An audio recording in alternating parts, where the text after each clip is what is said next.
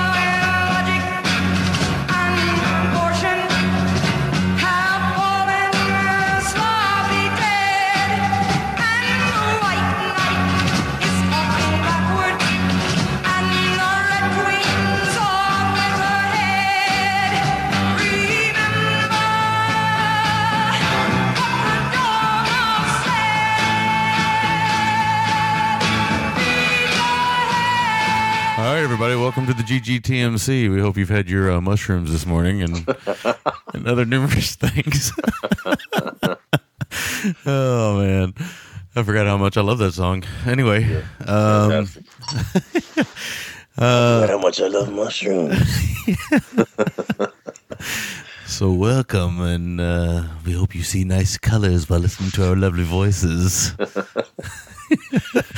uh, okay, so we are back with our uh, uh, BoulevardMovies.com sponsored episode for the month of, uh, actually for the month of November. We're getting caught up here in our feedback show, and uh, it was my pick, and I chose the Criterion Blue of David Fincher's The Game, which I believe uh, Will and I talked about off the air is our first Fincher on the show, a filmmaker that we both, uh, well, we both really dig. So uh, it'll be fun to talk some Fincher today. Um, with that, I think that's about all we got going on. Uh, yeah, that's, that's. I don't think we got any uh, house cleaning to do at the beginning of the show or anything. So that I can I think hope not. My French maid outfit is at the cleaners. Oh, don't make me do my Gerard voice again. all right. Uh, so, uh, what have you been watching there, Large William? I had a light. Ooh, I hear pitter patter of footsteps already. Mm. Good times. Um, probably just going into our bed. I hope. yeah. Uh, that queen size gets pretty small. Has yeah. two other whirling dervishes in it.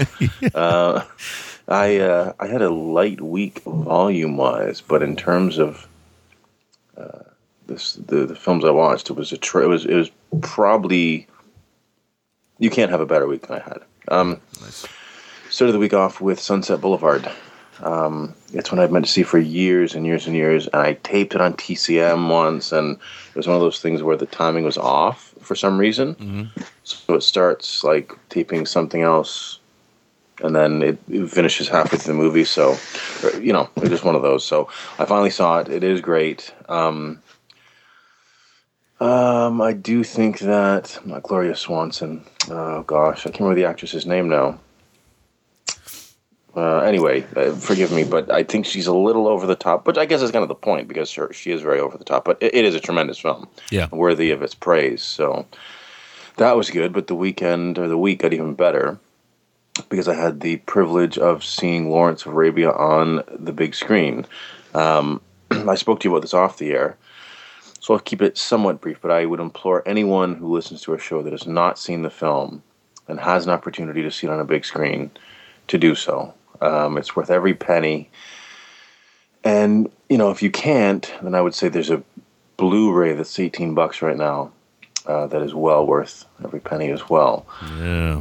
this finally I've seen this film. Finally, I can say I've you know I've put it to bed, and having seen it, I can say that it, it is the grandest, largest in scope film I've ever seen in my life. Um, completely worthy of all the acclaim it gets. It's it's just a tremendous accomplishment. Um, An incredible cast. Um, it's for anyone that hasn't seen it that's been putting it off because of the runtime and maybe it just doesn't look like it'll it'll appeal to them.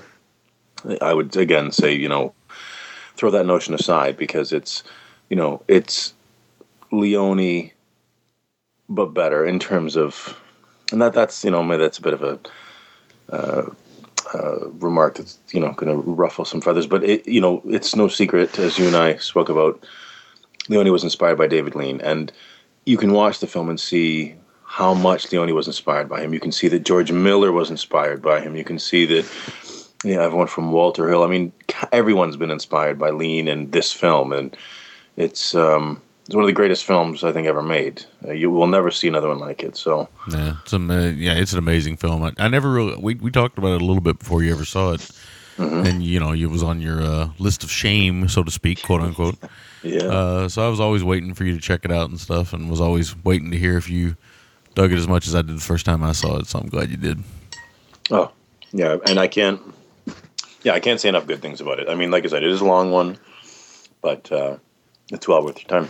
So It's worthy of its of its length and girth, it is absolutely. know. especially if you take some mushrooms before you go see. It. I wouldn't last four hours in a theater on mushrooms Ooh. watching that, man. Ooh, Some of those desert shots. oh yeah. Yeah, mess. I couldn't even read a newspaper if I was on mushrooms. Never mind. Uh, yeah, but anyway. Then I watched the worst film I watched of the week, which is by no is no um, discredit to this film, but it's in some pretty esteemed company. It was um, James Glickenhaus's Shakedown. Oh yes. We were talking. We were talking a few weeks ago about New York films. Someone on the board brought up favorite New York films of the '80s, I think, or '70s. And I'd said I'd never seen Shakedown. So, good friend of the show, fellow Canadian. However, he's living abroad, and the great U.S. of A. Mark Wilson um, sorted me out, got me Shakedown, and it's uh, it's a very solid film. Uh, Peter Weller, Sam Elliott have great chemistry. Two really underutilized actors um, getting to share the screen as, as the leads it was one of the last gasps for New York City, seeing a lot of the uh, really sleazy, scummy, scuzzy 42nd Street and Yeah. kind of a filthy New York. It's it's a fun film though. There's some pretty insane stunt stuff in it and action stuff. Um, so yeah, it was good, and I capped my week off, excluding of course Fincher's The Game, with a film that had been really high up my list for films to see before did year end, and that was um, Leos Carax's Holy Motors, which um, I had the pleasure of seeing at the Lightbox and uh, yeah, it's it's a pretty incredible film. It's hard to talk about because it um, it's it's it's a complicated film, and it's uh, I will be forthright in saying some of our listeners and our community will hate it. Uh, others will love it. I am on the side of loving it. Yeah. Denis Lavant is is if just you know people talk. I was talking with Carl Breslin about this. Talk about Sean, um, not Sean Penn. Um, oh, Joaquin Phoenix this year is being sort of the, him and um, and of course Abe uh, Daniel Day Lewis as being the two frontrunners for the Oscar. It's a shame that Denis Lavant will get almost ignored come awards time because the performance he puts in is one that very few actors could pull off. Yeah, Lavant is uh well, let's let's say he's an original. There's not very, Oh, yeah. very not very many actors that look like him. No, not at all. uh, So he kind of has this uh, almost like Lon Chaney type thing going. Yeah. And it looks like especially in this film. I haven't seen the film yet obviously. But uh, yeah, I mean, I, I told you off the air we were talking about a little bit that uh, I was looking forward to seeing it. Obviously, the trailer, well, even the trailer alone blows your mind. And, Yeah. uh, I mean, if you're interested in that type of cinema. By the way, have you seen the trailer for Haneke's Amour, Amour yet? No, I want to see the film though. Oh man, the trailer's fucking amazing. Anyway, Is it? Oh, I got to see it. You, you and I were talking about. There's a lot of good adult kind of themed films between the late quartet and yeah, yeah. you know. But uh, what's it called? Before I forget, people can see Holy Motors on Blu-ray. I think at the end of January. So keep your eyes on that. Yeah, that'd be cool. But like I said, I saw their his film uh, "Lovers on the Bridge" back in the '90s, and I thought, you know, I'm a Juliette Binoche fan, and uh, I didn't know who this Denis Lavant it was, and I saw him then. Like, this guy's both hideous and very and, and uber talented at the same time uh, with the way he looks sometimes, and. Uh, you know, I had a hard time believing, but Juliette Binoche should be attracted to him. But at the same time, the, the film's really good. You know, so I haven't seen a film of his since then, and he made that in '91.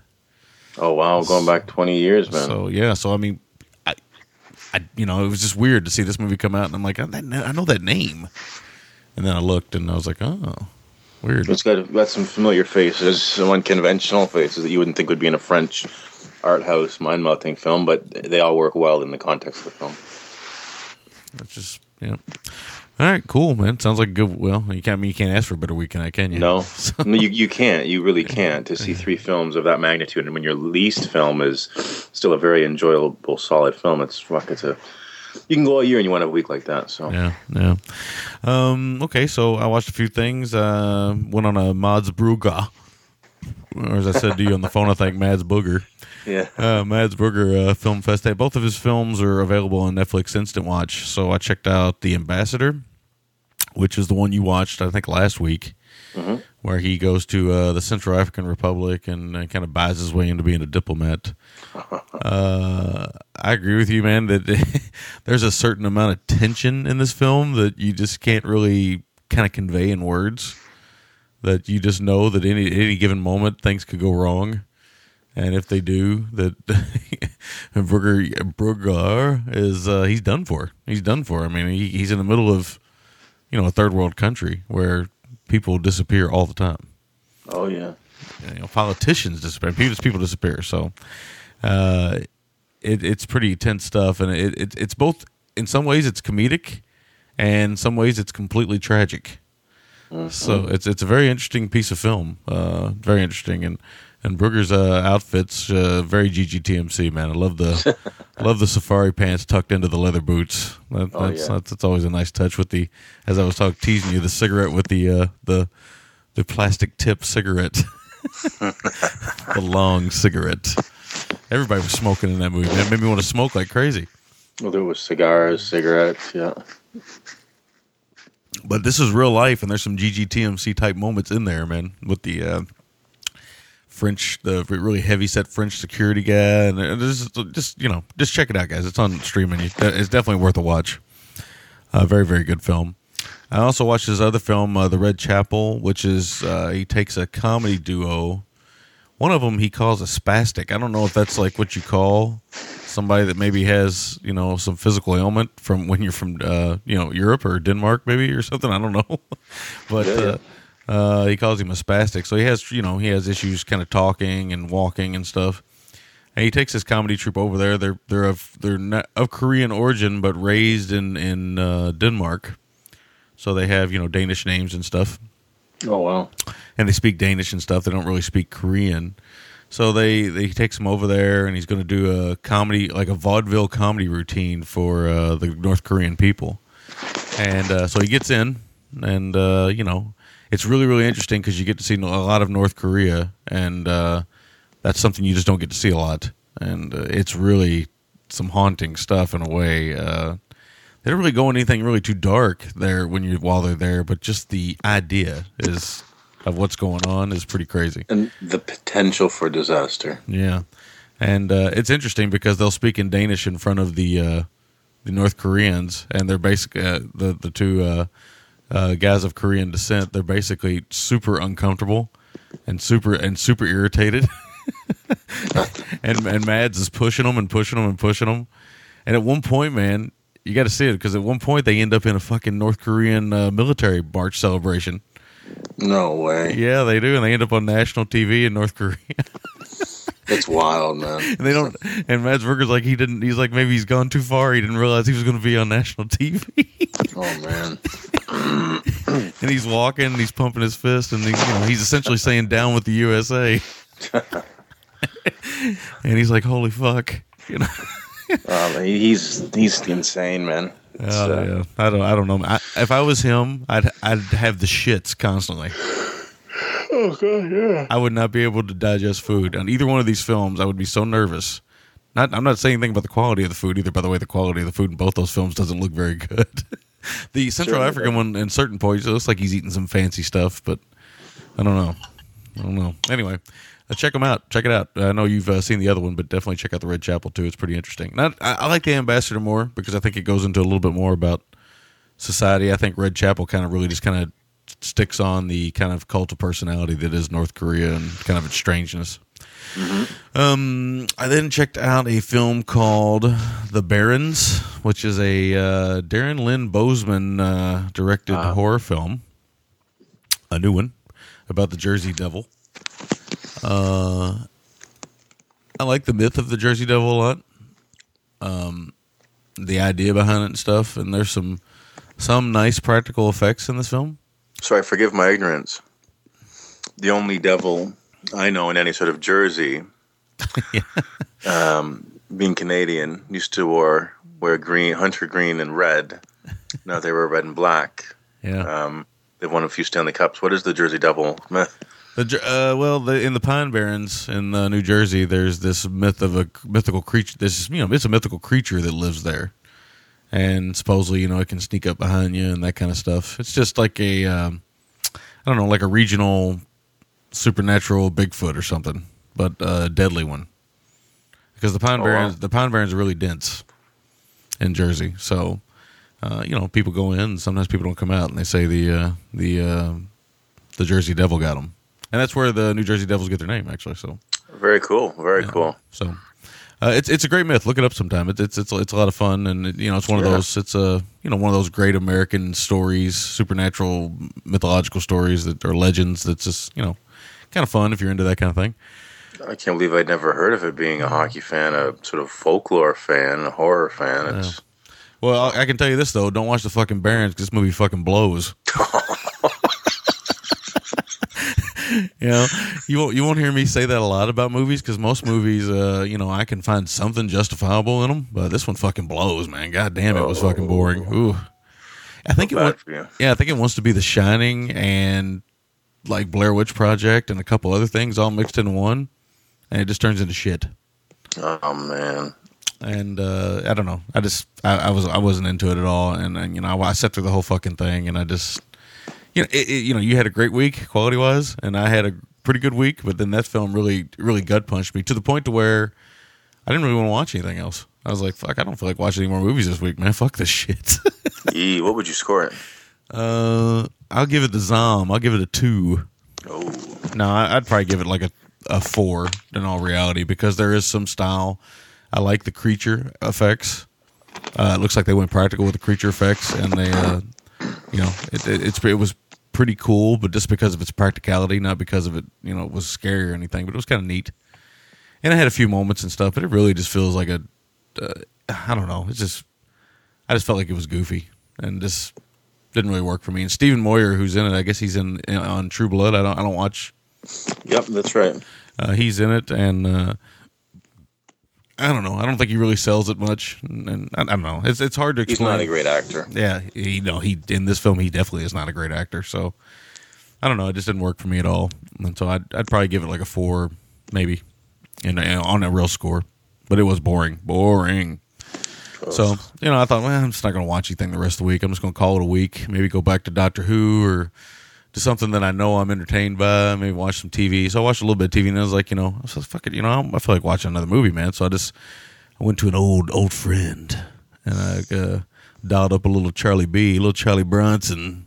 thought you were going to say behind the green door. Yeah, well, I took Charlie behind the green door. I gave him some mushrooms. and he's like, oysters and turkey. no, he um, uh, he was in a film in 73 called The Stone Killer, directed by one Michael Winner. Uh, we talked about it a little bit when we did the Death Wish show. I know Roop not a real big fan of it, but I think this is a this is a good uh, little Charles Bronson movie. It's almost like a Charlie Bronson Dirty Harry movie. Nice. So if you haven't seen it, check it out. It's uh, good. We, we'll probably cover it at some point because it's vintage type material for us. The the suits, the it's it's also uncomfortably racist. To the point to where even Charles Bronson's calling people stuff, and it's like, oh, God. come on, Charlie, man. you know, he's just using every slang he can get a hold of. It seems sometimes. I'm like, oh God, this is slightly uncomfortable. but uh, that was not expected. I, you know, I'd forgotten how. Uh, you know how politically incorrect we that film was. So Yeah, you know, you see films of the era, even a lot of mainstream films, and it's just like, ooh. yeah, seventy three. Remember- It's 39 years old. 39 years ago, they were just throwing words around left and right. Like, who gives a fuck what it hurts anybody's feelings? Well, that's like, um, forgive me for using the term, but I think it's important to say in the context of our conversation. I think in Dirty Harry, if I remember correctly, um, he's talking to one of the officers who's black, and he says something like, "Yeah, I hate niggers. Yeah.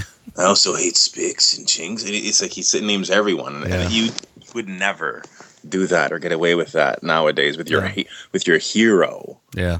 Yeah. Now, he just he hates everyone. They're saying he's just a grumpy old cop. right. But- Not not in a hero role. You might be able to get away with that with like uh, a bad guy in a film nowadays, right? Even even the N word doesn't get used in, in films as a for bad guys anymore. yeah. Yeah. It's true. too much. You Yeah. know, Uh, kind of the righteous nature of political correctness is kind of taken over. You might get it out of a bad guy nowadays, but you'll never get it out of even an anti-hero now. You'll never no, get out of no, it. So no, it's- definitely not, man. So it's kind of amazing. But this is definitely a take on. I mean, this is definitely Charles Bronson's um, Dirty Harry.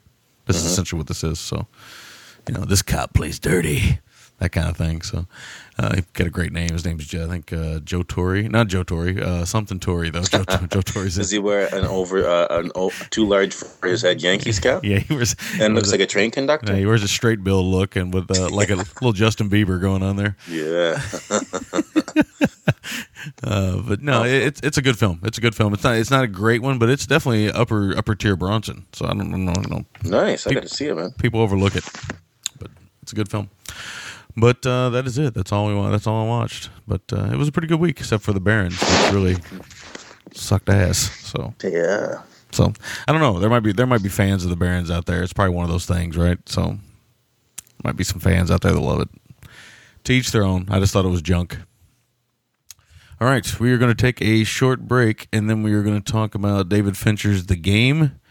We shall return right after this. Are you tired of film podcasts where the hosts exist in a constant blissful state of agreement? I mean, the main the main characters are two of the dullest main characters I have ever encountered in any film. well, you're in luck. Let me introduce you to Chinstroker and Punter. One is an ex-film student with a penchant for David Lynch and art cinema. The other is a man on the street. Listen in perplexed and horrified terror as we tear apart one film a week. It just really It's not isn't. visually striking. No, Just, just getting confirmation. it's just in. That's the third time though. I mean, am I, is this on? You can find us at chinstrokerversuspunter.podomatic.com. So come and share the victory. If you could fuck any man in film, who would it be and why? My answer is Lance Henriksen. Oh! You, you wouldn't tell. He looks like somebody. he looks like somebody who can keep, keep a secret.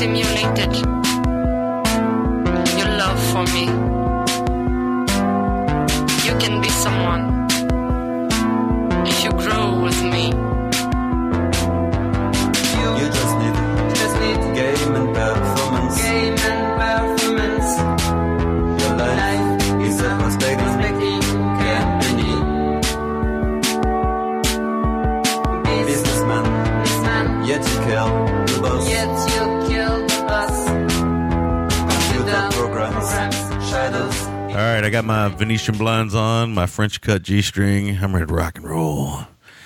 I don't know about you, but uh, I'm ready to talk movies. All right, now you're not. Now you're not. There you go. There you go. Now I'm ready to talk movies. There we go. Ooh, man, those mushrooms. Anyway. uh, all right, so uh, my pick this week for the BoulevardMovies.com selection was The Game, 1997, David Fincher. He's French. He's French, and most of you don't know that, but now you do. Now you do. David Fincher. Yeah. David. David, David Fincher. With uh, Michel Douglas and uh, Champagne. So there we go. So, Uh, anyway, so here's the basic plot. Wealthy financier. Ooh, how you like that? There's almost a French word in there. Nicholas Van Orton gets a strange birthday present from uh, wayward brother Conrad. Good old Connie. yeah. Uh, a live action game that consumes his life. So, um, yeah, okay. So, you know, this is a, uh, I guess it was Fincher's third film. Third film, second sort of major film because Alien Three was a you know disaster as far as um, the production went. So yeah, this came two years after Seven. Yeah, and people were really looking to Fincher at this point because of uh, Seven was a bit of an unexpected hit. Oh yeah, So it, they it were- made Spacey a star. It Yeah. cemented Pitt as a bona fide, you know, A-list leading man. Mm-hmm. I think up until that point, he hadn't done a ton as a leading man, had he? I mean, by '97. Uh, I don't, I don't know if he'd done a lot, uh, but he wasn't the Brad Pitt we know. But that that much we do know, so we can we can say that. So, but but anyway, he uh, this uh, kind of, the film kind of has it has its fans, it has its detractors. So let's see what you thought.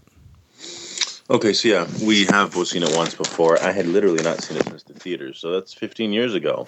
It's amazing. Um, it's amazing. It is amazing. Um, it's the kind of film that once you've seen it, you, you you know you always remember what it is because it relies on something that happens, turn that this film takes. Let me ask you a question first, real quick, because that microphone sounds like it's rubbing up against either serious stubble or it's in your pocket. oh, uh, that is uh, stubble. okay. nice. But where? But where's the stubble? Yeah, is it? Oh, ooh, that's it, going back to that French thing again. Ooh, yeah. Maybe it's on your mushroom tip. That's right, man.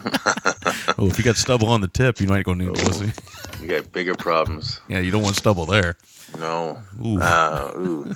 But um, 15 years ago, yeah, the film's reliant on something that happens that, um, uh, you know, it, it's it's sort of what um, people either love or dislike about the film. Um, I at the time, I think it was when I'd seen it. It was. Um, well, you know, I'll talk about when I get to it in the film uh, Okay. chronologically. So yeah, Fincher is a favorite of mine and yours. Um, looking at his filmography, I'm surprised to see he's only done nine films, nine or ten films anyway. Um, you and I have both said that we unequiv- unequivocally feel that Zodiac is one of the best five films of the past, you know, 10, 15 years. And it's true. Um, this film, I think, this film for me, because this by this point Fincher had some footing after Seven, as we had said. I think this is a film that exhibits a lot of things that we came to know with Fincher. His his um, cinematic voice became a lot clearer.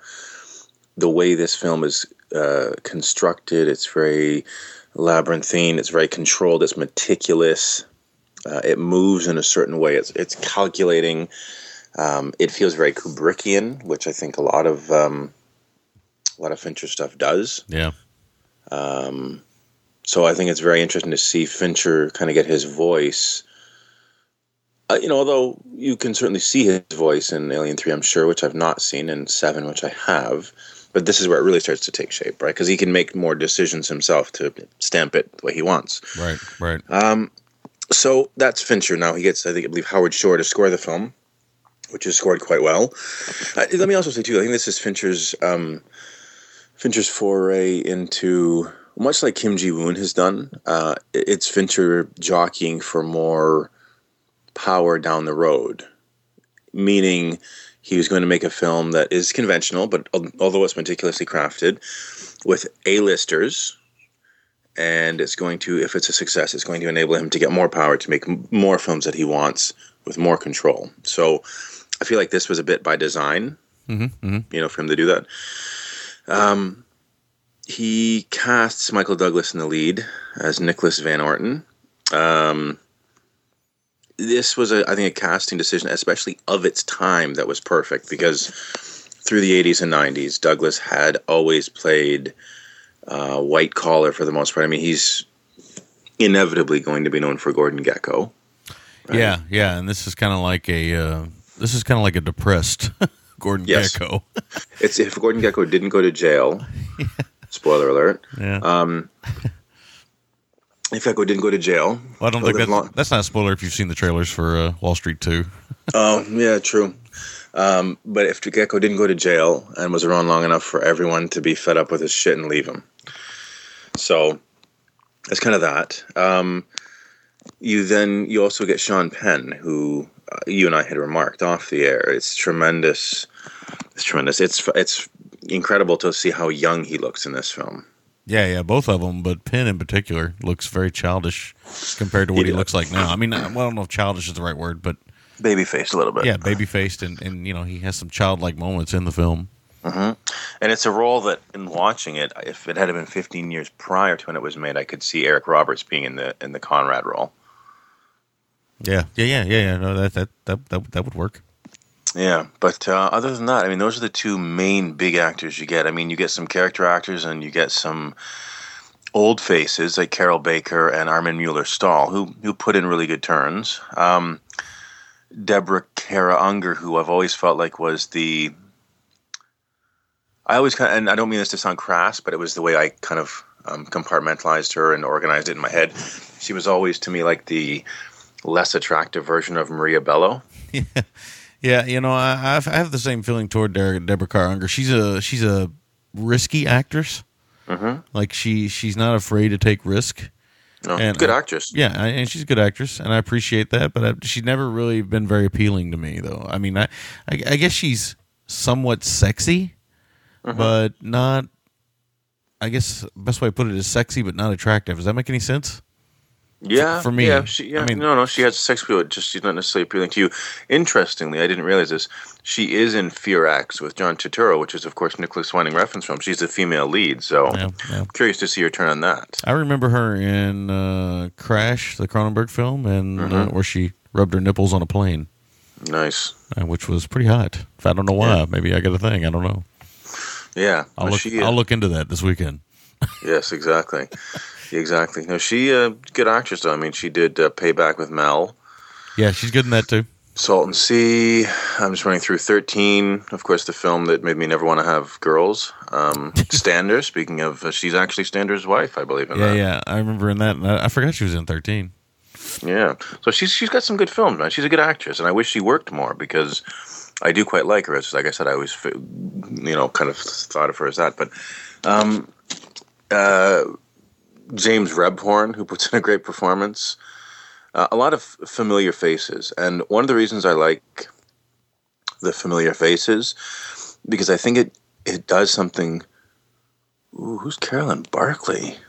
She looks pretty fucking pretty fucking hot for an old coog. Um, but uh, I like that he casts familiar faces because it, it gives the film and it gives Douglas his character throughout the film that sense of haven't I seen you somewhere before? Which he asks a few people, just like we as the viewer will ask ourselves, have, where have we seen him? It's, well, I know we've seen him in a ton of things. Or that face is familiar. Where do I know it from? Right. So it gives us the same sort of sense that uh, Douglas's character Nicholas Van Orton has. So, you know, this again was was kind of Fincher putting all the pieces in place. Um, Fincher, I know himself, has called this film as a quick and dirty a postmodern Christmas Carol, which I think is a pretty a pretty accurate statement. Uh, yeah. There's some uh, Dickens like stuff in here. And just the this old miser, miserable guy, just alone, rich, greedy, selfish. Um, Learning some moral type things and eating some humble pie yeah, yeah in a big yeah. way. Yeah, yeah. So yeah, it's it's it's all definitely there. It's uh, I mean, uh, the film is when I first saw it, I thought it was uh, a one note movie, but I think it's deeper in retrospect, seeing it the second time. Uh, either, like I said before, we we said last week, and we've said it often, is you know either my taste has changed quite a bit, and I see see it differently than I did when I first saw this after seven. I was, a, I'll be honest, I was a little let down, mm-hmm. um, but I, I kind of have a different perspective of it now, which is interesting. Well, I think you can respect and appreciate the craft more now that you're older and, and have more of a a studied eye for mm-hmm. film. Mm-hmm.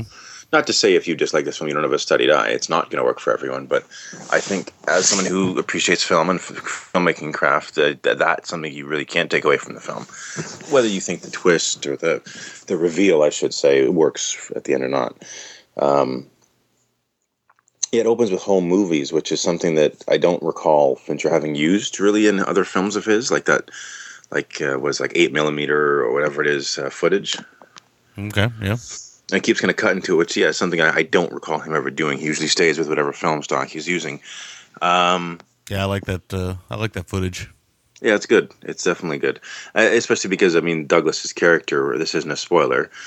Um, his father died when he was 18 or you know, he was younger, and it, it's impacted his life. We we see it's one of the few things that fleshes him out and may, even shows us that he's human or feeling in any way is that he's constantly thinking about his his father who um, jumped off uh, a building. I think committed suicide when when Douglas was uh, when when Nicholas Van Orton was younger.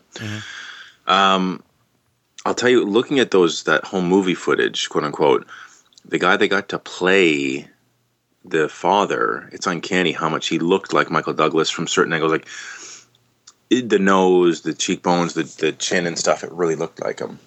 Yeah, yeah. So pretty good. It Um, yeah, it did look like him. I, I, I think they did a very good job casting there. I also like the uh, the old school uh, suit the dad wears, yeah. and you can just you can tell there's something wrong with the dad. Like he's a distant dad without any dialogue. I like that. Yeah, you do get a sense there's something something off. Yeah, there's something underlying there, right? So Mm-hmm. No, definitely. Um, it's uh, yeah. So yeah, I already talked about, uh, and it shows little glimpses, right, of things that that um, Douglas has carried, like the watch he's had since he was 18. That was his dad's watch. This is someone who could buy anything. He's he's unbelievably rich, but he's clung to this watch. You can tell it's really um, maybe his most prized possession. yeah, you see it's, it's got an in- inscription on the back of the back, back of the watch. You see it at the very beginning. That's right. That's right. Exactly.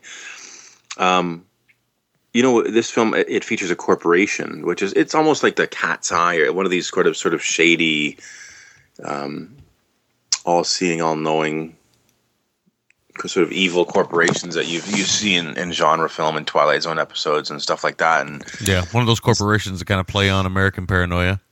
That's right. that would have come, you know, I think in the '60s and certainly the '70s, you would have seen it even the '80s. So this this kind of continues that uh, that trend. Um, and we really get a good sense for Nicholas's. I'm just going to say Douglas, so it's not confusing. Yeah. For Douglas's character, um, he hates surprises. And there's even a moment when uh, Conrad, his brother, is going to be. Um, he has, uh, you know, some people at the restaurant saying "Happy Birthday," and you can. Douglas just bristles. He hates it, and this is someone who just doesn't have time for anyone. So that's why I think that um, that uh, I was gonna say Alastair Sim. Fuck, the Christmas Carol uh, reference is is apt. I think. Um, it, and the thing I like about the stuff with his father too is that someone chasing a ghost. Part of him being restless and on edge, I think, is the is the frustration that he's chasing something that is impossible to to get. It's elusive. It's it's never going to be there, and he can never can never grab hold of that, which I think adds to his um, adds to his uh, his demeanor as a person. Well, you know, I think also the the way he's uncomfortable with any type of congratulations, any type of um, celebration, or any kind of thank you. Even the secretary at one point tells him happy birthday, and he looks at her at the Gordon Gekko look. Yeah, And uh, and then after she walks out, he tells his closest secretary that he doesn't like her. Uh, you know, I think that by staying away from people, staying away from celebrations, staying. I mean, obviously, you you feel like you have more control. Mm-hmm. And I think he feels like, you know, because of the situation that happened with his father, obviously he probably feels like his life is, you know, getting close to anybody or anything would he would lose control. That's And right. he doesn't like that feeling, right? So I think that's you know that's that's obviously the whole parable of this movie is the distance that he kind of sets up for himself, and you know how in life is you know I mean to teach their own, but is it really you know good to to be this distant? You know, if, if maybe you have some control, but is this really you know what the way life was supposed to be led? You know, or maybe you know for some people maybe it is the way their life should be led, but you know for some maybe not. And I think his his brother sees that. Yeah, you he does because he's pushed everyone away, and his brother has stuck around because he is his brother. Yeah, yeah, You know, and it's not even like they seem to have a great relationship. We get the sense that Connie's a bit of a fuck up, and Douglas is his brother. So, out of uh, a sense of loyalty, he, you know, he gets to. It seems like they have sort of a, a twice a year visit or three times a year visit with each other, and that's kind of it. But but there's a sense of love and of loyalty there. Um, Before I forget, I do want to say this film was uh, lensed by Harris Savides, um, one of the probably least talked about but great DOPs from the 90s and 2000s, yeah. uh, who sadly just died a month ago. Ooh, I didn't know that. Yeah, uh, he's definitely one of the better um, DOPs that's worked through the past 20 years or so. Really, really good stuff, really distinct stuff. Uh, uh, Elephant and Gerry for uh, Van Sant. He shot. He lends Zodiac, American Gangster, Milk. Um, you know, uh, worked with Sofia Coppola on somewhere. So I mean, he's he's very accomplished uh, DOP that no one really talks about. Um, but yeah, you know, you definitely get that uh, that sense of uh, of just s- sectioning everything off. Yeah, I mean, I for me, it's almost a personal thing because like I can I can sense. I mean, I'm a person of solitude typically anyway, but I, I I think that comes from my past of some things in my life being out of control, and I think that you know to keep it under control, I stay away from certain elements, and sometimes I catch myself staying away from everything. Yeah, So Yeah. I, I- I can see where if I was insanely rich, uh, where I had power and things like that, um, you know, where I could buy what I any any vice I would need, I wouldn't have to actually pursue it. Uh, you know, I'd you know, have my big house. I'd have my you know the things I want, or maybe a little house. Who knows? It doesn't matter. But I, I would have control of my life. And it would be easy. It would be easy to work 12, 15 hours a day, come home, watch TV, go to sleep, get up, do it again. yeah. Your dinner's there from the the maid or the housekeeper. no children to commit to because I don't think they ever mentioned children. I, No, he does have an ex-wife. I get the sense that he was too busy for children Yeah, yeah. Which, because they make a point to show that his ex-wife has a child and are expecting another one with Yes. her, her new husband. And she doesn't say it in a rub it in the face way. It's just it's they're having conversation. She calls because it's Nicholas's birthday. Yeah, I don't know if we've said that. No, but no. Connie gets this thing for Nicholas's birthday as a gift. yeah, yeah. I, I like the. Uh, I like the. I wish they would have went into a little bit more. The ex-wife uh, relationship is is interesting because it's not a bitter relationship. Uh, I mean, at a point, she, she even you know, it, it, it's a loving ex ex lover uh, relationship. Yeah, it is. It's it's, mature. it's adult. I mean, you've even got the the now husband of his ex wife, and, and you know he's he's totally fine with you know. I mean, you don't see a lot of ex wives, ex husbands in movies, uh, full on kissing each other with general affection. Not with it, it- but there is certainly we should say it's not like an open mouth kiss. It's just like a happy Yeah. birthday, a warm kiss, but uh, yeah, a warm kiss, right, right. And even in real life, you won't see that a whole lot because a lot of divorces, there's a lot of bitterness. Yeah, there is. So I kind of like that uh, they handled it in a very mature way. Well, I think the the turn from the uh, Anna Katarina, I think it is the actress that plays the ex-wife. She puts in a great performance in in limited time on screen. I mean, she, I think, has the perfect blend of kind of um, regret, sadness. She's moved on though. I mean, she's not pining for him, but I think there's a sense of um, what could have been, and it's just you know she laments it, but has moved on. Yeah, yeah, But no, it is a good relationship in the film. Um, one of the girls from Head of the Class, I think, is in this film. She plays one of the hotel clerks. Not, uh, not Robin Givens, obviously. Not Rain Pryor. Was Rain Pryor on on uh, Head of the Class? I think she was, wasn't she? I can't remember. I can't remember. I know that you know you you said Anna Katarina, and I believe I thought I knew that name somewhere before, Mhm. and I did. She's been on our show before. She she was in the Blood of Heroes, and fuck, I Oh, and nice. I, and oddly, I just now realized that Carroll Baker was his maid. I know, isn't that crazy? That's why I was saying between Stahl and her, Yeah. know, Baker's one of the big sex pots of her time. Even you saying it, I didn't realize it. And I'm just sitting there looking through the cast, and I'm like, holy fuck.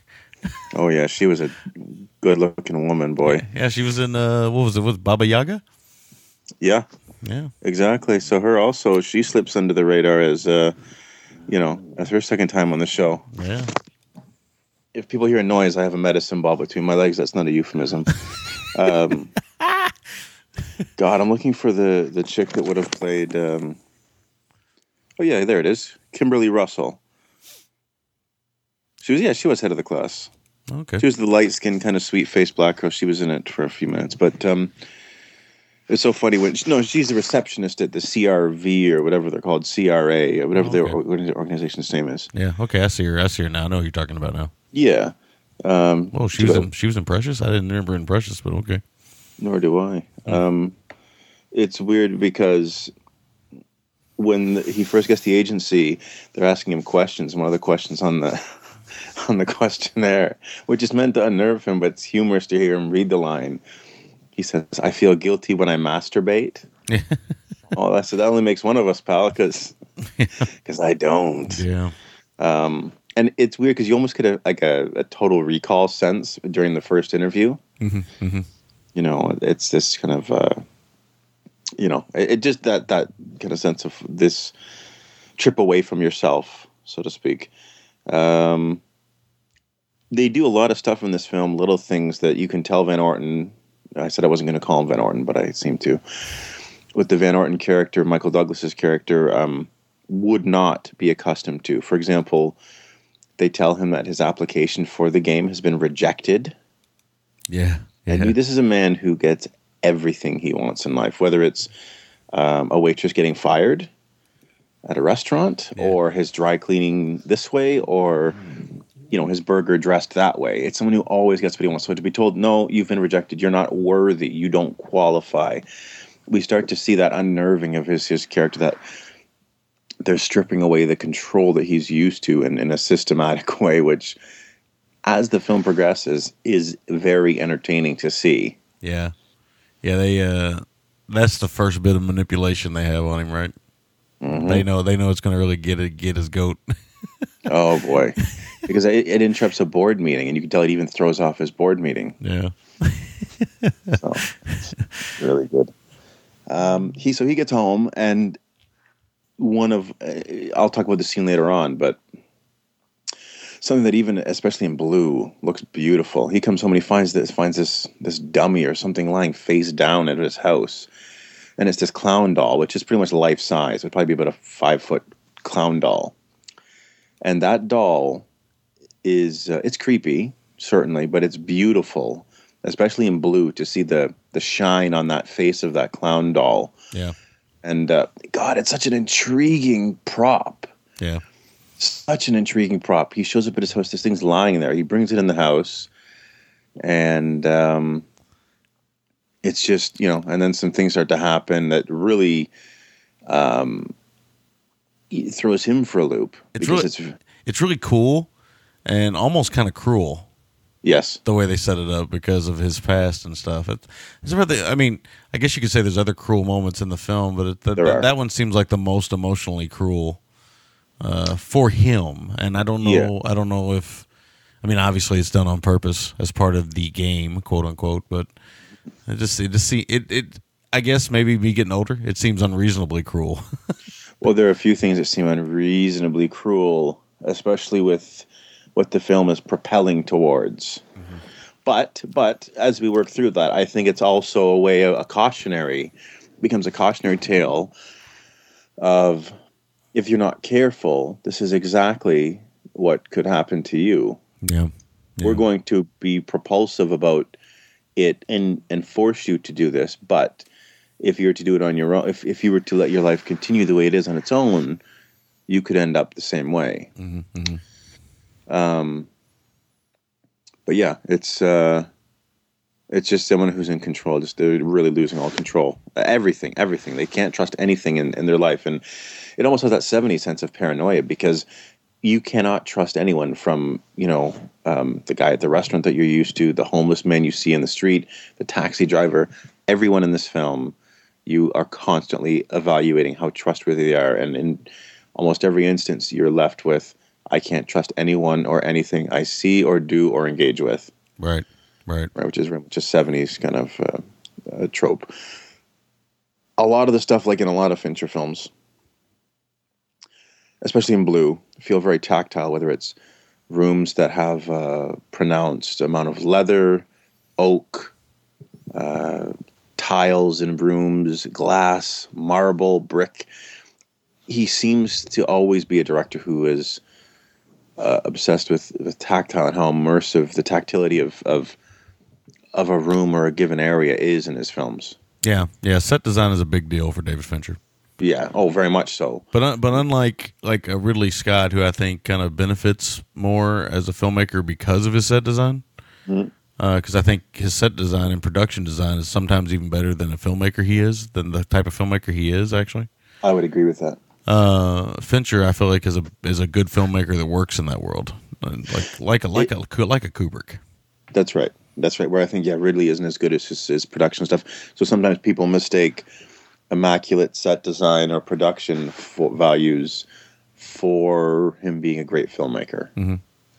It's one, one of my biggest issues with Blade Runner is that. Uh, another show, my friend. I completely disagree. I think the production design is amazing. It As, is. You know, it, it totally is. we'll get into that some other day. We we will because that's two hours right there. Uh, you know what's an interesting decision he makes, and I have to wonder if it's a nod to another film or something. There's a moment when um, Douglas's character gets on a plane, and it, they could have just used this well, this wide shot of a plane, but it seems like they used '60s footage from a film or TV show because it just was the underside of the wheel of the plane coming out as it's taking or going up as it's taking off, and it was very obviously kind of '60s footage of some from somewhere. Whether it was, I don't know if it was an Easter egg, kind of a, an in joke. It was a movie. I agree with you. It was totally stock footage. I don't know. I don't know what it was, but I don't was- know why, but I got to listen to the commentary now to see why Fincher used that if he says anything. I would say with Fincher, ninety nine percent of the time it was done on purpose. So I would- Agreed. Oh, would- totally agreed. Yeah, he, the filmmaker he is and the, the control he has, definitely. definitely something he probably just wanted to do. Yeah, yeah, definitely. Um, we also see that uh, Fincher has a bit of a Fincher. Uh, Van Orton has a bit of a capacity for cruelty because there's an accident where uh, some red wine or something spilled on his shirt, and He gets a lot of shit. Fuck, his shirts get fucked up throughout this movie, yeah, they really do. They really do. from pins to wine to blood. Yeah, everything. It's true. His shirts always get fucked up, man. And, and I gotta think, and it's one of my notes, so I'll go ahead and go into that right now. I gotta think that they know. I mean, this is comes from the the analysis they did at the CRS. That they know he's. I mean, at one point he mentions that there goes a thousand dollars when he loses a shoe. Mm-hmm. Uh, she goes, "Your shoes cost a thousand dollars," and he says that one did. yeah. The, this guy is also, as much as he is removed and everything, he's a bit vain. He's very vain. He's very vain. And I think that they constantly are fucking with him in that way. Which Oh, is the, they are. that's the kind of cruelty I actually enjoy in the film. Oh, too, because it's come up and it's it's a reminder that he needs to strip away Yeah. his uh, fixation with this stuff. And it's true. This is someone who is because everything in his life is immaculate and controlled. Mm-hmm. For him to have a beautifully custom tailored shirt that now has ink all over it, or Yeah. red wine, or Yeah. whatever, I can tell you if I'm out eating wings and I'm wearing a white T-shirt and I get wing sauce on it, it kills me. I won't even eat wings if I have a white on because I know without fail I'm going to fuck up. I'm not even I'm not even that confident. I admire your confidence, bro. Well, my stomach, it's my stomach, not my confidence. Okay, so well there is a fine line between confidence and uh Desire. and desperation and desire. There you go. yeah. Oh, but the, Douglas. Uh, Uh, me and yeah. you, a couple white t-shirts, some mushrooms, and some buffalo wings. Yeah, man. A minute to win it.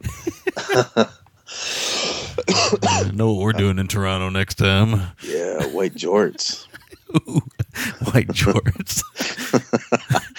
But uh, but anyway, see, he's the shit gets spilled on his shirt, and you can tell he's upset. But the waitress, I don't think she's overly short with him. but um, he's a dickhead to her, and Yes. he's used to people taking him being a dickhead because of his power. She doesn't. She bangs him back a bit, and we see he's within earshot of her employer. Yeah. She says, "Clean out your locker. You're fired." You get a sense he doesn't reveal too much, but he hears everything. He never intervenes to say, "No, no, you don't need to fire her." Yeah. He lets this woman get fired Yeah. from her job because she spilled uh, some red wine on his t-shirt or Mm-hmm. on his t-shirt on his uh, on his shirt right and I guess again it kind of goes to show you the kind of cruelty that he or the he just doesn't really care he's very self-absorbed Yeah, I, I like that moment. Um, it is again as as uh, Fincher says, it's a very Dickens moment. It's a very Scrooge moment. yes where Scrooge, so. you know, it's it's like the begin. It's it's actually probably the moment in the film where he's starting to turn, Mm-hmm. maybe in some way. yeah So it's, Yeah. very, it's very interesting. Uh, little mo- hey, you know, Douglas's his performance is both subtle and a little over the top in spots, especially in the right way. Yeah, at one moment he literally loses his mind, says nipple rings, butt fucking Captain Kangaroo. oh I love that. I was gonna write that quote down. He's like uh, well yeah, how does he say that? He says I could oh, I can't remember where, where it was now but he says yeah I could come in here wearing nipple rings uh, but fucking Captain Kangaroo Yeah, so you know, it- it's it's both Oh, subtle performance and an over the top performance, and uh, you know, me and you've both talked about Michael Douglas as uh, Oh, yeah. he's a good actor, but he's he's also very much a movie star type Yeah, he actor, is. and uh, so I think a lot of times he gets um, kind of hit on his performances because of his kind of movie star qualities. Mm-hmm. But he, he can hang, he can hang, he can hang with Sean He can Penn. hang for sure. He's he's a great actor, man. I, I not a great. He's a very good actor. Yeah, very solid movie star actor. Who I like. Who I like. Quite. Mm-hmm. Like I said to you, there was a time when I used to think I hated Michael Douglas, and I stopped. I was like, well, no, he's made a lot of really films he really digs. So no, he's he's great, man. He's he's all right, all right in my books. Yeah, I always thought there's. I mean, and I've said this on the show several times. There's there's there's good actors. I mean, there's great actors, and then there's movie stars. And I just feel like you know they're they're, they're two different things. I think some people, like Tom, like I've always said, Tom Cruise, that's a movie star. Yes, He's had some great performances, but he's a movie star. that's right. He's not a great actor. He's just a movie. Star. Like Cary Grant, he's he's a movie star. You know, not a Gregory great. Peck's a movie star. and I don't care what anyone says. Yeah. he's not an act, good, great actor. Yeah. Whereas Robert Mitchum was more of an actor, Yeah, and uh, he had and some an movie icon of cool. He's in Yeah. like a whole other realm. But then, like Steve McQueen, that's a great example. Not a not a great actor, but definitely a movie star. Yes, absolutely. So- The charisma and Yep. you know. Um, so at this point, things start to really turn, and now it becomes very much Fincher saying, "We're going to throw reality out the window. This is going to be a film. It's going to play by its own film rules, and it's going to be very cinematic. And you have to be willing to suspend disbelief here, especially on multiple viewings." Um, because there's, you know, there's very much an intentional artifice and uh, things that are happening in the film that uh, you you need to certainly be along with, go along with. No, like um, everything from the fall in the garb, you know, from the the fire escape into the garbage dumpster in an alleyway, which I think was in almost every '80s film, Yeah, yeah, yeah, yeah. John. which we see in this one. A little, Um, little joke there from Michael Douglas. I got to feel was improvised. The table for two, please. And you know what? That was the moment when I felt like it was like uh, what is it, romancing the stone? Yeah. Douglas. Yeah, I, I don't really need that moment. I would say that there's probably you know that was probably one of those moments that was made up on the set. Like this would be funny if we if he said this. Yeah, I hear you. I liked it though because I feel like it was him starting to let his guard down and all, and, and unbutton his shirt, so to speak. Table for two, please. Yeah, The way he said, the way he says it, all quiet and shit. yeah, it's, uh, it's, it's funny stuff. Um, but now everything's really starting to unravel, and um, oh, you know, another guy, another familiar face we see is uh, another one of the hotel clerks, or a hotel clerk, is played by the bully from uh, from Karate Kid Two. Uh, yeah, yeah, yeah. I, you know, you're right, man. I wondered where I saw that fucking guy. Never forget that motherfucker's face. Yeah. Oh god, I fucking hated that guy when I was a Oh, teenager. I hated him so bad. I hated his guts. Oh, Oh man, Motherfucker. that's one of my favorite part twos of all the part twos I've ever Yeah. seen. Is Karate Kid Part Two. I think it gets shit on a lot. and I think it's awesome. It is awesome, man. Totally awesome. I, I love uh, the uh, the uh, the actor that plays. Uh, Saito? yeah, Saito. The uh, is, is, is that the one that plays uh, the Miyagi's boyhood friend? Yeah, oh, that's fuck. right. I love him, and you know why? Because of the way he talks. Oh. You are a coward. Yeah, yeah. He's intense, man. He's he's just mafooning it up. like every second, he's like, "Coward, who you Yeah. coward?" It's great, man. It's I gotta watch those films with my kids soon, man. Oh fuck yeah! I'd, I'd love to do a double deuce someday of one and two. Oh, We fuck. should. Oh. We should, man. We you know we should almost do a month one time. Maybe next year we'll do a month of childhood favorites. We could do like Last Starfighter and Oh fuck, that would be fun. That would be fun. let's do it, man. Let's do a month of uh, childhood favorites. One of them would be a double deuce for the Karate Kid films. Yeah, you know what? We've never done a month, a theme month. Let's yeah, No. let's commit to it. Let's do it. Yeah. Okay. Good. Good. Good. This is gonna be fucking rad. Yeah, that'd be awesome. Okay. Good. Speaking of red, Yo, I, oh yeah, yeah, man. I got I got a high def uh, rip of rad, man. I'm totally down for rad. I don't know if we'll have enough time in a month to cover everything we want. next coming next year to the GGMC. yeah. Yeah, and by next year we mean anytime between now and next December because you know how our timing is. yeah, precisely, Pre- precisely. I'm down. That'll be fun. Okay, good. Um, what else do we got here? Um, oh, um, and then it, he gets anyway. Some stuff happens. You know, things consider are still systematically unraveling for for Douglas's character, and Yuji Okamoto. Okamoto. Okamoto. There we go. Fuck. doesn't look like a Eugene. That's his name. Yuji. Uh, he- Eugene, the Japanese dream, yeah, motherfucker. bastard. He's in Big Mama's house too. That motherfucker. How the mighty have fallen. Ooh, he was in Inception. I didn't realize that. How about that? Oh, I think I probably re- recognized him in that at the time, but there's so much going on in Inception. That, Yeah. oh, I'm just looking through his filmography to see what else I might have known him in. But yeah, no, I think he's worked a little bit. He's one of those Japanese actors that uh, oh man, he's know- worked. He's worked with the Pune. did he. Yeah, I, you know, there's a few of those Japanese. What's his name? Carrie. Um, Carrie, you can. I can't remember his name now. Anyway, I'm getting sidetracked. Yeah, yeah. But um, there's the this convention that now I can't help but think of Esther from the movie Orphan with some blacklight painting. Yeah, yeah. Esther yeah. would approve of, of the redecorating of the Van Orton house. That's insane. That redecoration. I mean, they really went into detail, didn't they? They did, and That's of course, that's, a, that's a total David Fincher thing, though. yeah, it is. You can't. You, they wasn't just going to do one one little aspect of it, but uh, then that's when we get White Rabbit, of course. Yes. And uh, what's great about that is, I I can't imagine that unconventional delivery of a song being successful today. Yeah, yeah. Good It's- point. But you know, I hear whenever I hear that song, as good as it is in this film, there's one film to me of the same decade Mhm. that, that uses that so just so perfectly, and it's uh, Fear and Loathing in Las Vegas Yep. Yep. with the fucking fat Del Toro in the bathtub. Yeah. I mean, this that song is synonymous with drug use or hallucination. Losing your mind. Yeah, or just going over. You know, it's, it's synonymous with all that stuff. So, um, it kind of stood out in this film, so I decided to use it this week. But uh, it is kind of synonymous with all that. Uh, you know, just yeah. I mean, just insanity, right? So Yeah. Which I think is also interesting now that I think about it, because weren't they from San Francisco? uh, yes, I believe they were. I, be- I believe they were.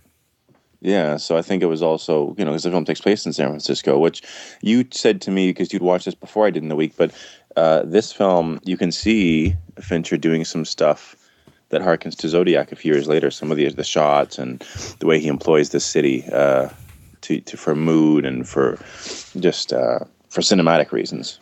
Yeah, I almost feel like he, um, like he, you know, there were some things he wanted to do here, and then like Zodiac came along, and he was like, "Hey, you know, some of that stuff I was doing with the game, I can really kind of work on now."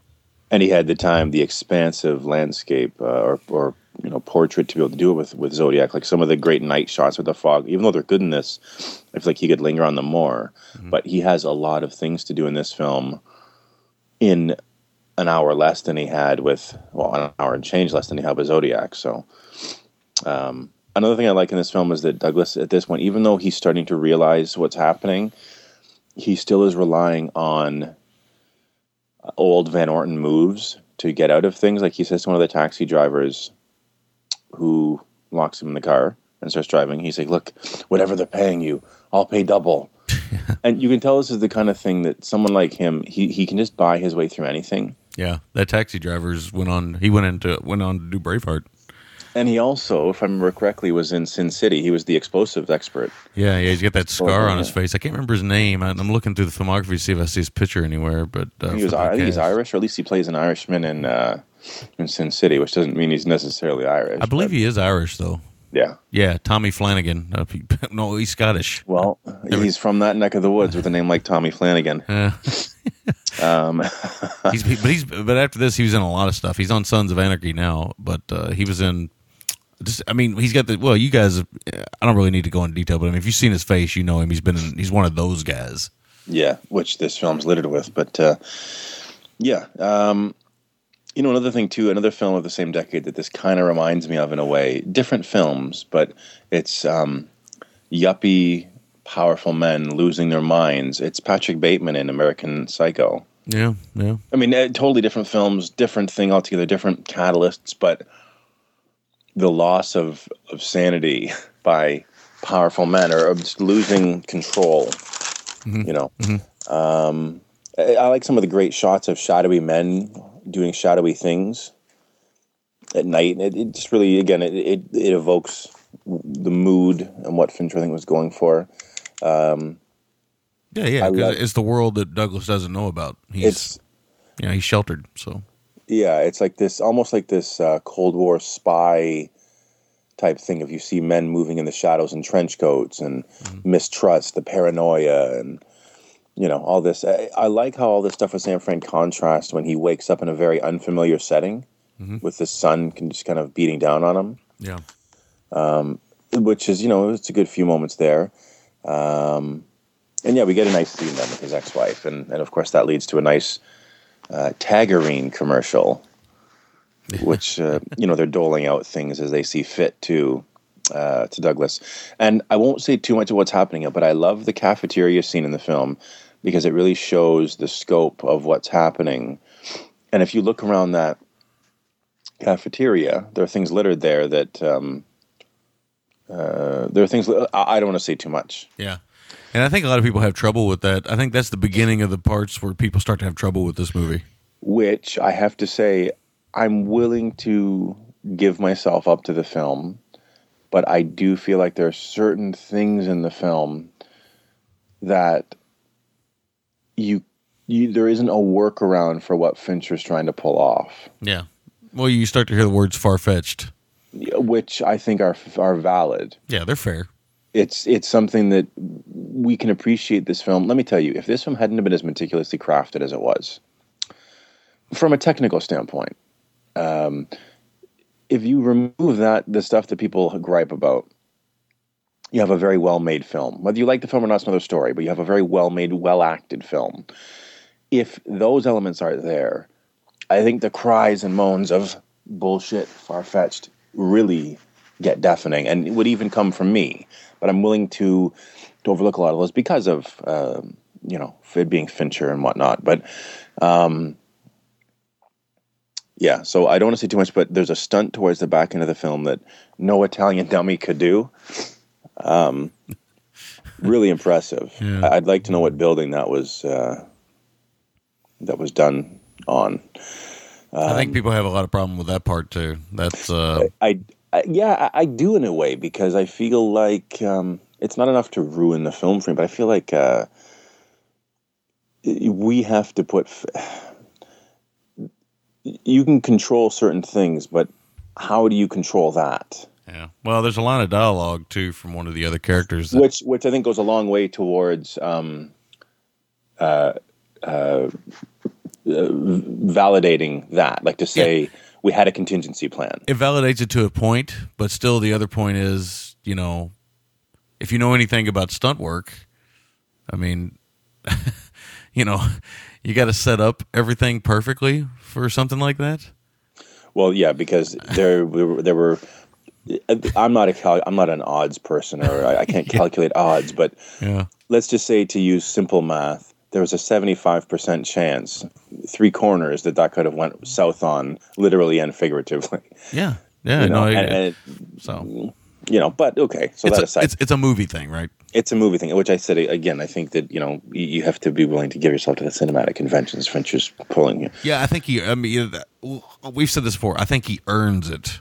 Yeah, It, it's it's it is far fetched. I've seen that comment mentioned because this movie came out on Blu-ray. So a lot of people have been rewatching it recently and and stuff. And I see a lot of people saying words like far fetched and unbelievable and blah blah blah. But I think Fincher earns it. And like you said, I agree with what you said that you know either you like it or not is you know kind of your you know your validation of the movie, but uh, the build up to that moment is pretty much earned.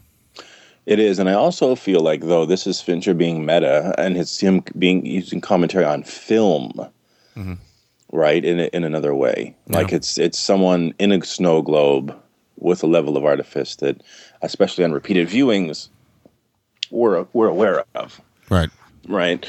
Um, I like Sean Penn's uh, gift that he gets him that says, I was XYZ, I'll say, to cover it. I was XYZ, and all I got was this stupid t shirt. Yeah. That was good. Uh, we get some awkward old white people dancing. Yeah. yeah. Oh, So, boy. GGTMC. That's like GGTMC at Horror Hound in about 20 more years. Yeah, yeah. Hawaiian shirts and all, bruh. yeah, man. For some of us, that might be GGTMC now at Horror Hound. Yeah. Um, and then, uh, yeah, so that's pretty much it. I love the neon in the streets. I love the colors. There's some, the reds look brilliant in this film, and I'll kick it over to you. Yeah, yeah. The Blu ray does look great. I don't know if you ever said that, but it does look really great. So Yeah, it does look nice. Um, yeah, I don't really have a whole lot more to add, obviously. Uh, of course, Fincher's always known for his openings of his films, and this one has got a great opening too with the puzzle pieces and stuff, and I really like that.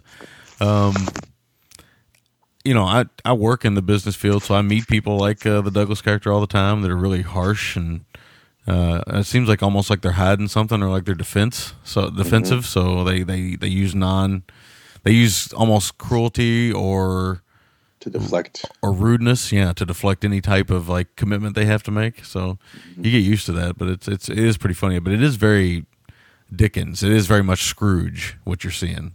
You know, this Yeah. guy that you know has this power and is so far removed. He doesn't even spend time with his family anymore. He doesn't spend time with his ex-wife. He doesn't have any children. Well, Probably that's never- why she's his ex-wife. yeah, doesn't doesn't you know ever have any you know he, I mean he just has no connection. The Ilsa is his uh his house lady is the closest and and and it's a, she's almost like a mother figure for him. Yeah, you get the sense that she's been around since he was a boy, and it's it's more of a, familial obligation. She she loves him, but it's almost like a mother who loves a, a flawed child. Yeah. And I, I even love the little simple character moments like the tie over the shoulder while he drinks the coffee in the morning. Yeah, Those little moments of how important it is for him to look good at all times. Uh, total, you know, totally kind of sell the, the character before he even says a word, really. Um, so I do believe, you know, like I said, the the the film is a little far fetched in spots, and I think that's valid. But again, i it's a buy in type movie, so I think if you buy that, I think you're okay. Um, but any little blip to the Douglas character just drives him mad, and I kind of like that. I love that you know he gets to a point where he's you know got to change a tire. He's he's he's he's got all these these issues. you know the little things too, like the homeless guy down the uh, the stairway tunnel. that was good. You know, just little stuff like that. You know, is is really great. Um, I do. I- I'll have to say, I don't have problems with the scene. Sean Penn's going way over the top in the scene where he ends up in the BMW with uh, uh, um, Michael Douglas's character. I know he's doing it to sell some things and and do some things and blah blah blah for the Douglas character. Uh, I don't really think the scene is necessary in the movie, but you know it is what it is, right? And I mean, Sean's doing, he's he's really going hard. He's really going hardcore. he's he's really trying to sell some shit there, man. Oh, big time. Um, uh, what, what, we- what we got going on over there? We washing up? We cleaning up it, bruh? Sorry, I had to. I don't know if anyone. Um, I'm, I'm on the move here. Um, not to derail. I don't know if anyone's ever left a little bit of cereal in a bowl and let it dry. That shit cakes on like a motherfucker. Oh yeah, yeah, yeah, Like Rice Krispies, man. yeah, yeah, yeah. You get up, you end up working a lot, so you want to avoid that work as much as possible. Oh yeah. Now we're now we've come to the point of whispering about cereal. That's how sexy we are. Um, yeah, but you get uh, Linda Manz coming back to the show in a very small role, but it's uh, totally Linda Manz. You can tell. Yeah, can I help you? You know, Oh yeah, yeah. it's totally her, and it's it's really great and stuff. Um, I like the idea of the company. You know, I like the idea that they all are in the cafeteria. I like, uh, I like, I, I don't know. I just like all that stuff, and it's almost science fiction in a way, and I, I kind of like that stuff. And I don't know, it's it's entertaining, but like I told you off the air, I think it's the kind of film that you can watch like once every five to ten years to re to appreciate it and uh, see it. I don't think because it's a thriller. I don't always feel like they have a lot of rewatchability real quick. So I'm kind of glad I haven't seen this for ten years plus. Because Agreed. it, it was almost like watching a new film again. And uh, of course, you know, once I started watching, I remembered everything. But it was kind of nice to be manipulated again uh, that way. You know, so uh, yeah, I had a good time, and it was it was uh, it was a lot of fun. So let's hear your uh, make or breaks and MVTs. I don't even have a make or break yet. I'm still trying to figure out what I think a make or break is. My make or break scene in the film was the scene with the clown. Okay. Um, uh, partially because I like the clown. I think it's, it's a beautiful looking prop, um, and it looks amazing in blue. But just that starts the ball rolling uh, because we get like some Max Headroomy Big Brothers watching stuff in that scene, and um, just you know, uh, I was gonna call him Johnson for some reason. Douglas fucking around with the clown, and he's got the, the you know the glassy eyes looking back at him with the mouth open, and it, it, it it's a really really good scene. Um, MVT, I'm gonna go with Douglas. I, I I mean it'd be very easy to go with Fincher for making a meticulous film, um, just impeccably crafted. But I feel like Douglas does something very difficult here. He is an unlikable piece of shit, white collar motherfucker. Yet he still elicits some sympathy from us, and he's still we still want to watch him. And we may not be rooting for him, but we're certainly not rooting against him, which a lot of people could have played too much one way or too much the other. But I think he does a good job. And like I said, I, I, as, as you often say, I don't know how many times I'm going to get a chance to give Michael Douglas an MVT on our show, so I want to give him the MVT. Um, and my score for the film is an eight out of ten. Oh, nice. Um, you know, I kind of hovered between seven, seven, five, and eight, but I think the, the craft, the technique, puts it over for me to be eight. I mean, another day, if I was in a worse mood, I could give it a seven, seven, five, maybe. I think it's. I've never seen Panic Room, but as I've told you, but I feel like of all the Finchers, it might be. I don't know. I, between this and see, I have problems with him making the Dragon Tattoo and, and Social Network, but I don't know. It, it's a good film. I'll leave it at that. I'll let you say your stuff. Right. Um, my make or break is just the scenes of manipulation on Douglas. Now that I think about it, I really, you know, we talk about like the shirts and the shoes and all the little jabs at him, you know, both emotional and material. Uh, I like all those scenes. Uh, I like his reactions to those scenes. Pretty good. Uh, I agree with you on the MVT, uh, Douglas. I, I I I can think of maybe a couple other films I'd give him MVT on, uh, but uh, really it's only maybe two that kind of stand out in my head. Of course, obviously, you know, one is the role he's probably most known for, but um, I might be able. To, I mean, if I even if I watched that film now, if we reviewed it, I might think differently of that. But anyway, um, I'd have to give it to him in this one because I really do think he sells it. I think he does it well. I, I think he's really really good in the film. Uh, score for the film, I'm I'm in total agreement with you. I got it written down, never scribbled, never scratched. It's an eight out of ten. Um, I didn't think I'd score this this high. I thought I'd be like you. I thought I'd be in the sevens with it because, like I said, I had mixed emotions the first time I saw it, but it it holds up. It holds up well for a film that's uh, you know 15 years old. It's it's held up pretty well. And you know, now that you say the words "hold up," you know what's impressive is the film. You know, Fincher worked in, in the pop world of music videos, and I feel like this film has aged very well. It doesn't reek of '90s to me. Yeah, yeah, yeah, yeah. The uh, the piece of uh, trivia for all of our listeners out there that might not know. Um, at one point, the the uh, the two uh, two of the EMTs in the film. That's one of them, Spike Jonze. If you look close, you can see it's Spike oh Jonze. yeah, And the other one is Michael Massee. Now, Michael Massee is uh, got to live with something the rest of his. I've always felt bad for this actor. But he's got to live for the rest of his life. He's the guy that played Fun Boy in The Crow, and Fun Boy is the guy that accidentally shot and killed Brandon Lee in the movie. So he's the one that actually fired that prop gun that eventually killed Brandon Lee. So I've always felt sorry for that actor. You know, Was that the African American actor? no, Michael Massee's his name. He's the other EMT. But he's uh he's he, he played like the fun boy character where the uh, had the blonde hair, kind of wild, you know. And he's the one that in the movie he shoots uh, the Brandon Lee character as the crow.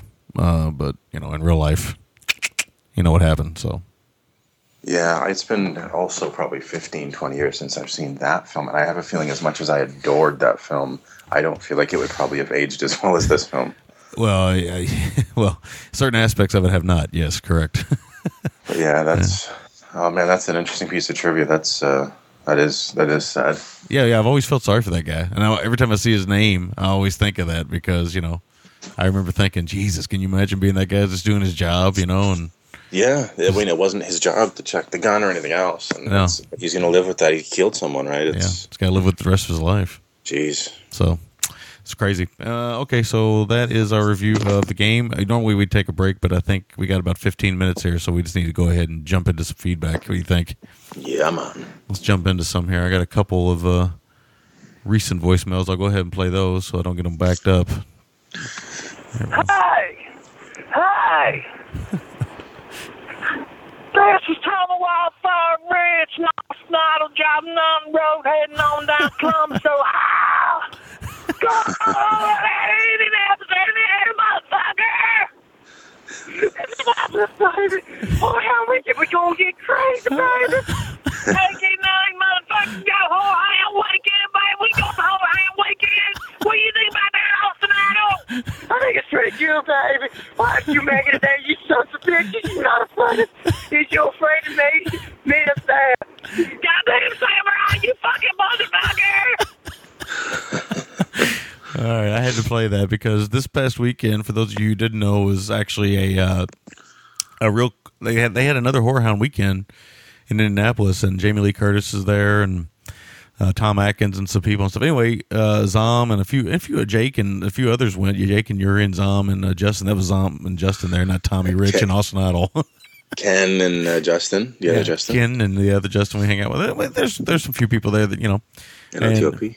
yeah, and uh, I wanted to go to maybe eat dinner and stuff and hang out and stuff, but I had to, you know, I put in a hell of a work week and it just wasn't going to work out. So uh, sadly, I didn't get to go up there and see everybody. It, it just sucks, but it is what it is sometimes. And um, but you know, it, it, it I, I can't tell you how much it sucks because it's always good to see Zom and Justin and and Yuri and Jake and the NLTOP guys and all those guys. So.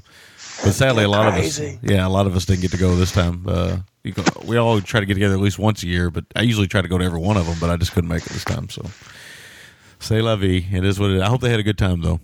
I've heard they, I've heard they did. So Justin got to meet Tom Atkins, which I'm really happy for him, and Big time. so you know, I, I hope he, I hope they had a good time. Uh, we've seen some pictures, not a lot. Tom went up there baby faced, all shaved up, and Oh yeah. I think he was looking for Jake to maybe spread the cheeks, get a little action, you know, a little face plant into the McLarge hole. But you know, yeah. I don't know. But anyway, anyway, uh, yeah, man, it just sucks, you know, because I love those guys, and you know, could always stand for some uh, some bro hugs from my amigos, man. But uh, That that could have been your salad getting tossed on that baby face. yeah, yeah. Well, if I'd have been there, it definitely would have happened. There's not, you know, I, I've committed to letting him toss the salad, so.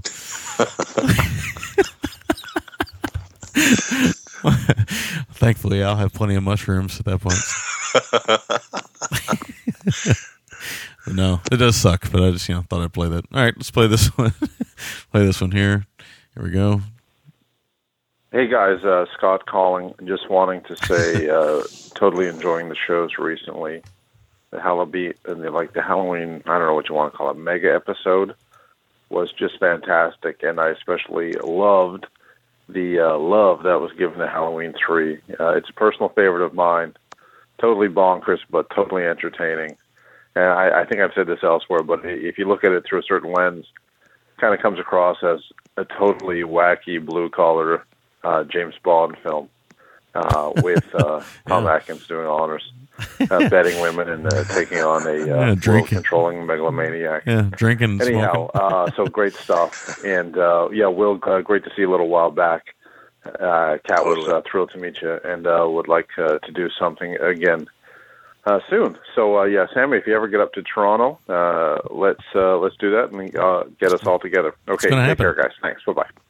It's going to happen, amigo. It's going to happen. Uh, hopefully, hopefully in 2013 it'll happen again. But it's going to happen. I'll be up. I'll be up at some point soon to hang out. I don't think I'll be up for TIFF again anytime real soon because that's a financial commitment.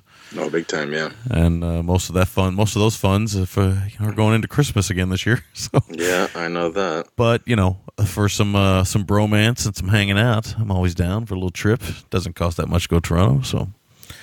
Um, I never really thought about the angle of uh, being a blue collar James Bond film, but it does make sense. The drinking, the smoking, Total. the bedding of good- women. What a good call. Uh, defeating a w- world domination bent uh, villain. Yeah, he wants to take over the world.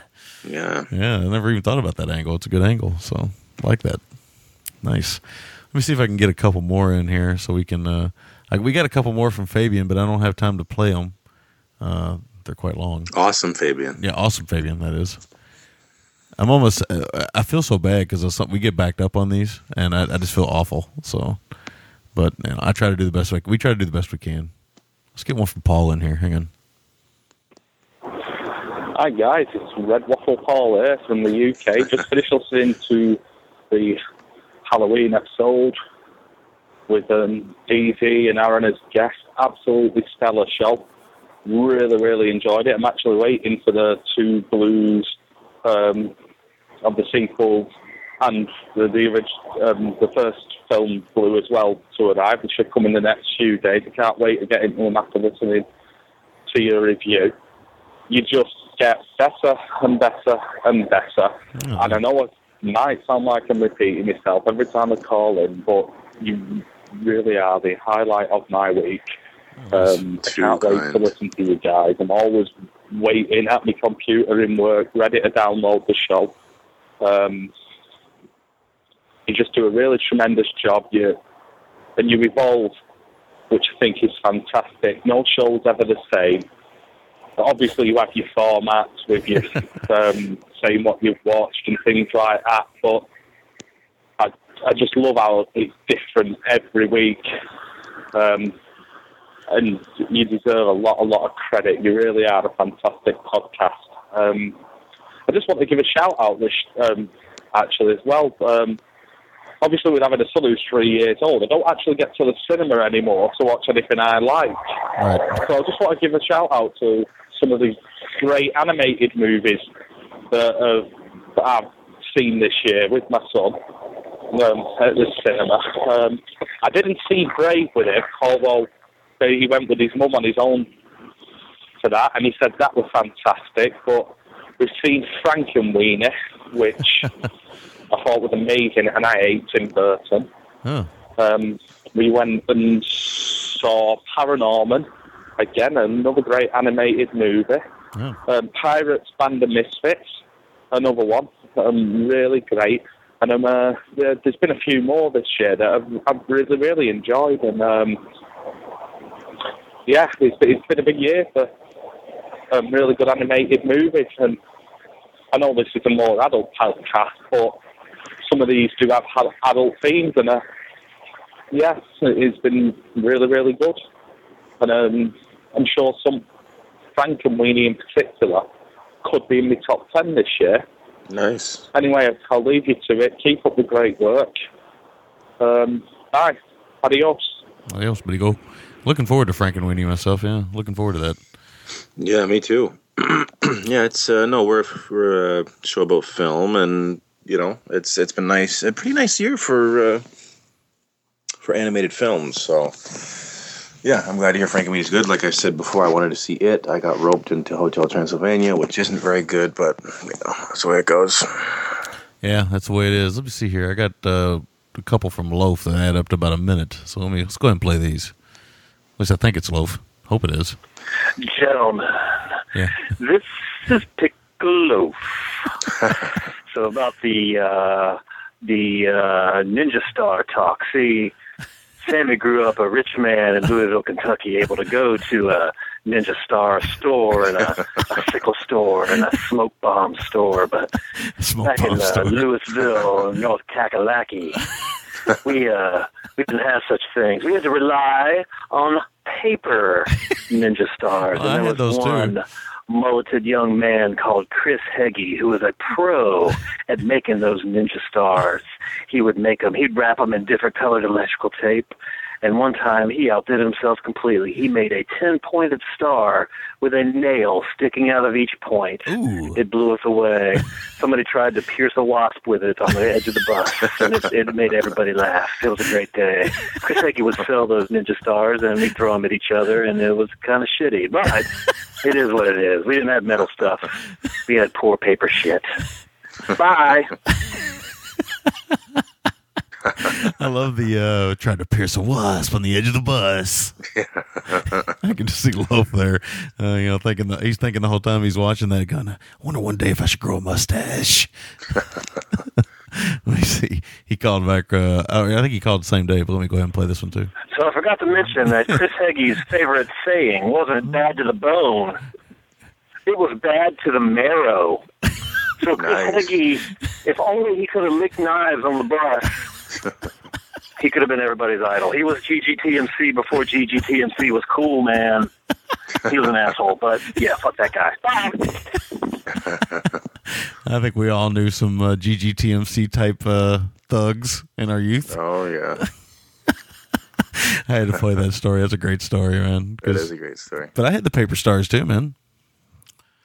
So you know, hey, uh, one more thing before we, you got time for pleasantries this morning, or you want to? Yeah, yeah, no, I totally do. Okay, uh, one more thing before we get into the pleasantries, I want to wish our good friend Bill over at OTC uh, speedy recovery. He's going to be uh, going in for back surgery again. Uh, yeah, December eleventh, and uh, uh, Bill's a friend, and uh, you know, a surgery is a surgery, and uh, I wish him nothing but the best, and hopefully a speedy recovery and stuff, and.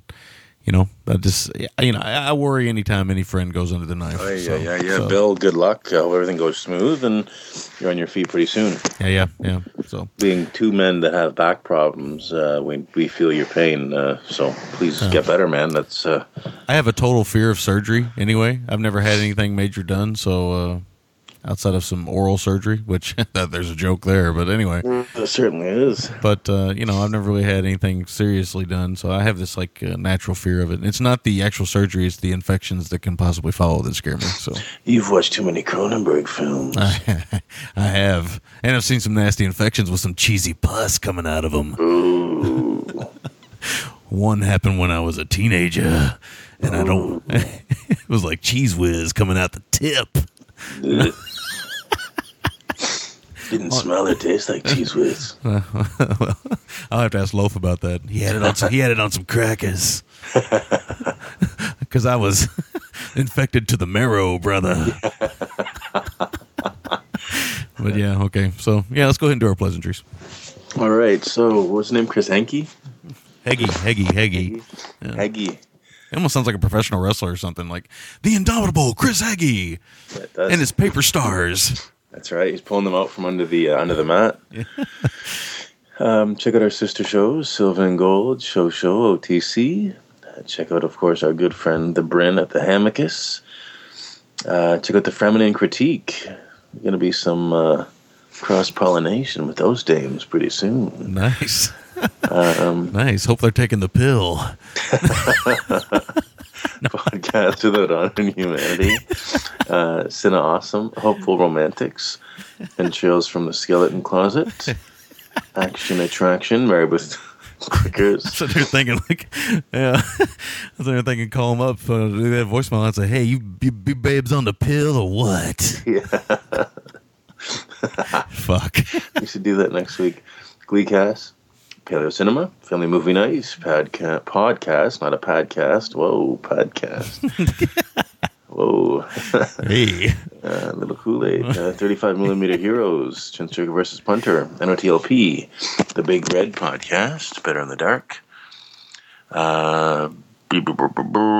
V Cinema, The Criterion Cast, Projection Booth, Mondo Film, Love That Album, Movie Matchup, Movies about girls, a man, a kid, a pony, Trick or Treat Radio, The Good, the Bad, the Weird. Uh, of course, check out the Gore Press Gorecast, paracinema.net, nightmaretheater.blip.tv, We Are Young Monster, and teleport-city.com. Of course, check out Siamese Royalty. Uh, that is our good friend Aaron, the Death Rattlers uh, musical uh, endeavor. Uh, Yes. the ggtmc.blogspot.com. These are all .blogspot.com. Um, what does that say? oh. Cooper Pumpkin Speaks, and uh, Chuck Dorset, My Baby, Deadly Doll's House, Fist of B List. They got a Facebook group. Head over there and get in on the Zubaz Insanity. Yeah. Cinema Gonzo, Chambara Spart, Spurt, Playground of Doom, Spart, Spart, sort of like a shark. Uh, Yeah. speaking of pads, Yeah. uh, Oh, yeah. Watch out for my spart. I hope you're on the pill. yeah. Scared syphilis and Shasta. That's what a spart would be, man. It'd be the actual noise of semen spurting out of your penis. I may have just sparted. mine's quiet and dignified. Um, Yeah, mine is, but I'm not. it's like a ketchup bottle when it's almost empty. Yeah, mine. That, that there's quietness coming out of there, but I'm like, oh god, Ooh. Jerry Lewis. And then I smell bacon all of a sudden. I don't know what's going Oh, on. nice. Gonna get that check. Too much sodium in your diet, bruh. Looks like lard after you've cooked a pound of bacon in a frying pan. Uh, a little bit yellow.